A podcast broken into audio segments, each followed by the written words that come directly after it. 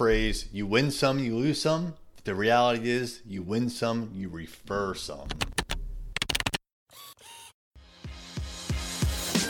Hey there, I'm Eric Olson. And I'm Kevin Daisey. Join us on our journey to building a $100 million company.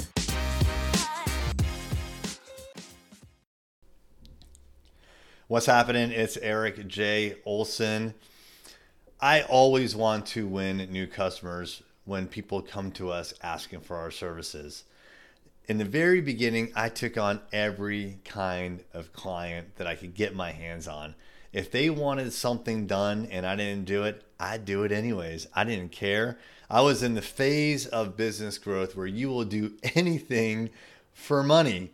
You will even do things that you just don't even really do, but you'll figure it out because you're in a phase where you need to work, you need to build a reputation, and frankly, you need the money to pay bills.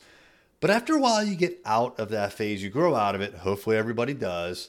And you can start being a little more selective about the kinds of clients that you work with until one day you actually can say no to the kinds of work that come your way that you don't want to do. Now, there's lots of different reasons why you would say no. The project may be too small. The client may be in an industry you don't want to service. Uh, there, there's a ton of reasons why you would want to say no. But it's important, I think, to say no strategically so that when the right opportunities can come up, you are ready and you are prepared and you are capable to strike and to do an amazing job on those clients that you want to work with and And that means you have to say no sometimes. Now, here's a question. If someone comes to you and they say, Hey, Eric, or whatever your name is, I want to work with you, and the answer is going to be no, do you just say no and that's that? Or is there something else that you could do to help them and others out? And that other thing is referring that prospect to someone else. Now, this is actually probably, well, it could be considered your competitor. It does not have to be an actual competitor that you're competing with now at the same level as you, but it could be a future potential competitor. So I, I look at entrepreneurialism as a path that we're on. Some people are ahead of you on that path, and some people are behind you on that path. But if you play your cards right, everyone is moving along the path going forward in the same direction.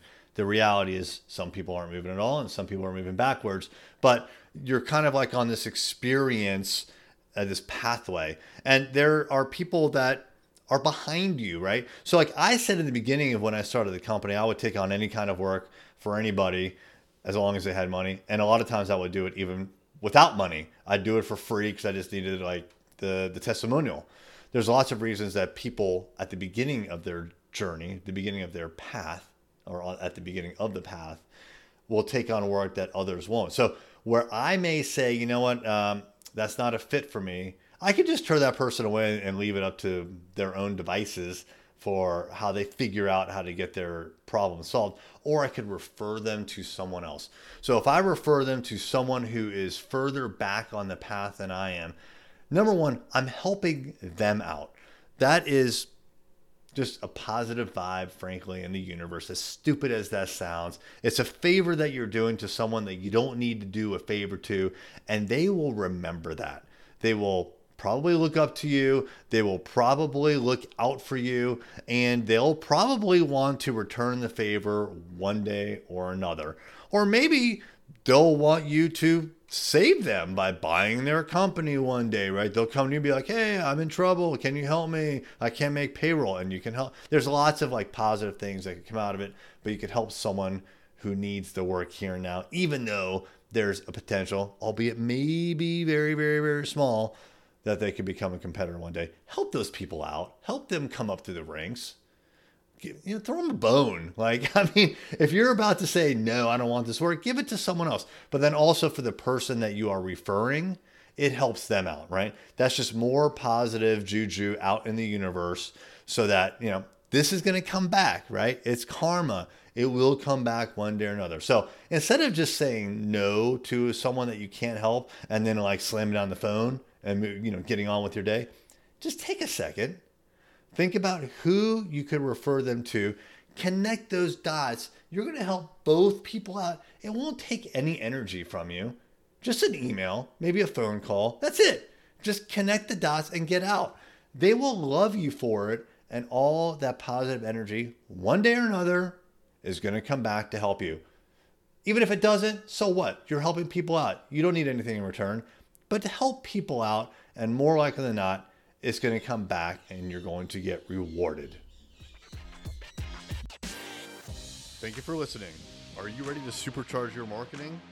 Online advertising is the fastest way to do that. Visit us at thisisarray.com for more information.